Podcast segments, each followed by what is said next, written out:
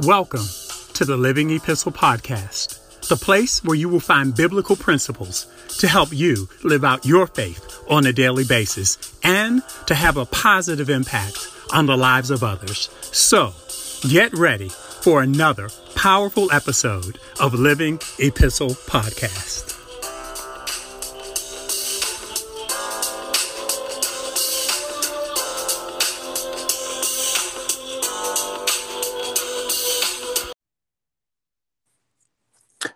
Hello, and welcome to this week's episode of Living Epistle Podcast. Family, I want to um, share with you that um, I have a special guest who is with us this week on Living Epistle Podcast. He's a brother that serves with me in ministry at New Mercies Christian Church, and his name is uh, Corey Wisnat. And he, we also attend a daily amends prayer every morning, Monday through Saturday we attend a daily morning uh, men's prayer. And this past week, my brother shared a devotional message with the men that just blessed me and it blessed so many others of us that I just wanted to share that message with you with you. And originally I said, well, I'll ask him for permission to see if I could just share some of the nuggets that he had shared with us. And then the Lord just said to me, just ask him, invite him to see if he would come and share this devotional message with my podcast audience. And my brother graciously said yes. And so we have with us tonight, today on this podcast, our brother Corey Wisnat. Brother Corey, welcome to Living Epistle Podcast. Thank you. Thank you. I'm, I'm honored to be here. Thank you so, a- amen. So, my brother, if you wouldn't mind, just go ahead and just share with uh, the, the audience what you shared with the brothers because I thought it was so timely and I thought it was just right on point. So, uh, my brother, the floor is yours. Amen. Amen. Once again, I thank you all for having me and good evening. Um, and so the word of the Lord came to me about a month ago. And the word that the Lord gave me was just one word, and He simply said, prepare. And I've been meditating on it and sort of perusing over it and, and, and, and trying to figure out exactly what it meant to me. But I began to realize that it meant much more than just it was it was for much more than just me, but it was it was for the body of Christ. And so I was inspired to share it, and I pray that it be a blessing to you. Uh, the word prepare comes from a Latin word. The pre means before, and the pair means to, to make ready. So it actually means to make ready beforehand, to set in order of readiness for a particular end. And so that's the meaning of the word.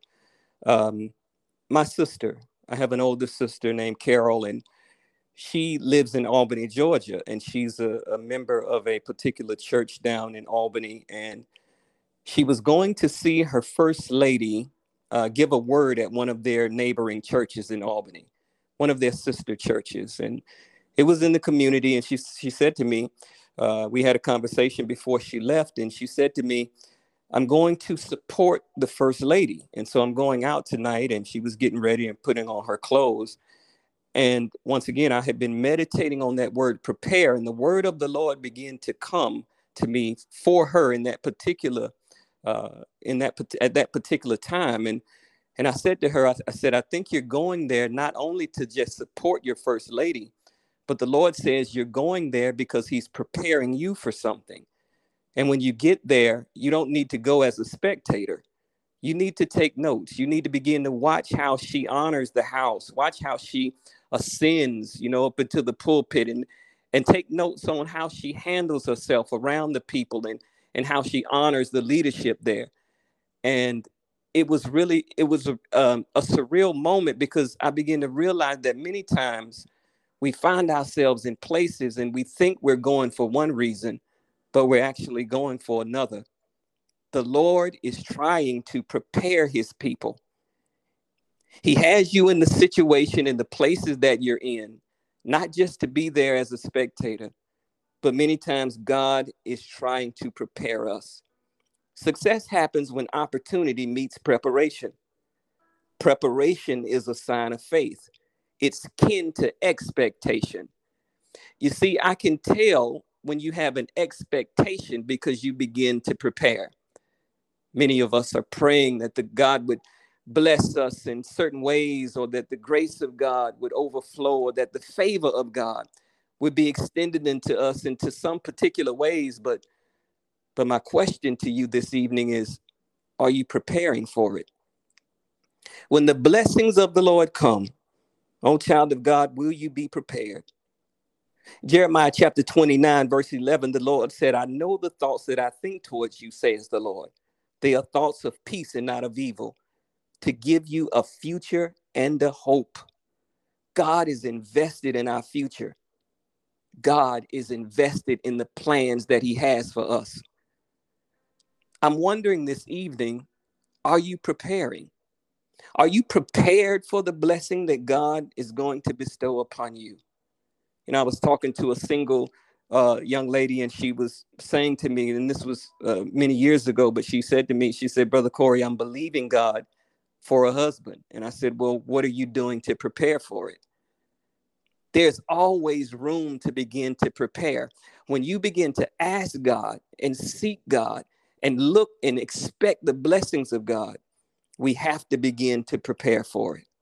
The more prepared you become, the more opportunities become available.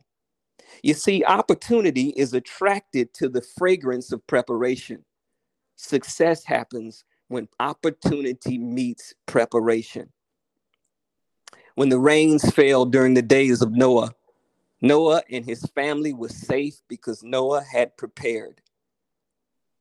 When there was a great famine in the land of Egypt, none of the Egyptians perished under Joseph's watch because Joseph uh, Joseph was prepared. When David fought Goliath and David stepped on the battlefield, he said to Goliath, You come to me with a sword and a spear, but I come to you in the name of the living God in whom you have defied. David was prepared. Why? Because he had already fought the bear, he had already fought the lion. He had already had battles with these particular beasts and he had already got the victory. And so he stepped on the battlefield against Goliath. Well, David was prepared.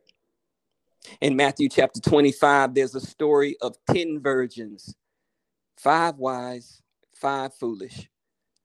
The only difference between these two groups, uh, there's no physical appearance, uh, there's no difference in their their physical beauty. I, I didn't I didn't read anything about their economic status or I didn't read anything about their education level. The, the, the only difference between the two groups is that one group was prepared. Child of God, you can't accept mediocrity. Mediocrity is the garments of unrealized potential. It is the thief of all progress. Many times I think we just we we accept how we are, don't we? I've done that. I've done that. Uh, you, you say, well, I'm, I'm not good at public speaking, right? So, so that, that's just something that I'm not good at. Well, well, what are you doing to get better at it? I'm I'm not good at I, I don't do well in crowds, you know, I don't like you know, I'm an introvert. I'm, are you working on it? You know, are, are you are you trying to better yourself? Are you preparing? And and here's the reason why I'm saying that because many times when that director positions comes open, that God has us has your name on it, that blessing comes with your name on it because you're not prepared for it I'm afraid you're going to miss that opportunity. Child of God, you have to be prepared. And I'm walking up to my main scripture. I know I've quoted a few scriptures uh, and through this, but but this is the foundational scripture, and this is what really caught my eye. It's found in Proverbs chapter 30. It's verse 25, and I'm, I want to read it to you tonight. It says, The ants are a people not strong, yet they prepare their food in the summer. I'm going to read that again. The ants are a people not strong, yet they prepare their food in the summer. You see, the ant knows, and he didn't spend a lot of time uh, complaining about what he didn't have or well i don't have the wings of the butterfly why was why wasn't i able to fly what why why don't i have a hundred legs like the centipede right the ant says I'm a, I'm small and I'm insignificant. No, the ant didn't spend his time complaining about what he didn't have.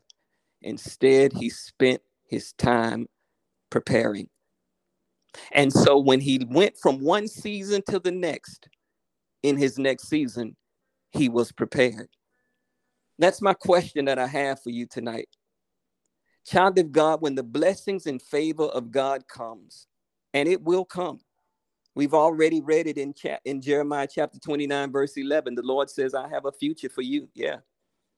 When that future comes and when that blessing comes, will you be prepared for it? Will you be ready to step into the opportunity that God has for you? I gave my sister the word. I said, You're not going to that church just to be a spectator. You're going there, you got to take notes. Why? Because one day you may find yourself behind that same podium. This is your opportunity to prepare. This is your opportunity to get ready for it so that the season doesn't catch you by surprise. Oh, child of God, when the blessings and favor of God come in your life, will, will you be prepared? I believe that you will be. This is a time now for you to take an opportunity, for you to take this time to invest in yourself.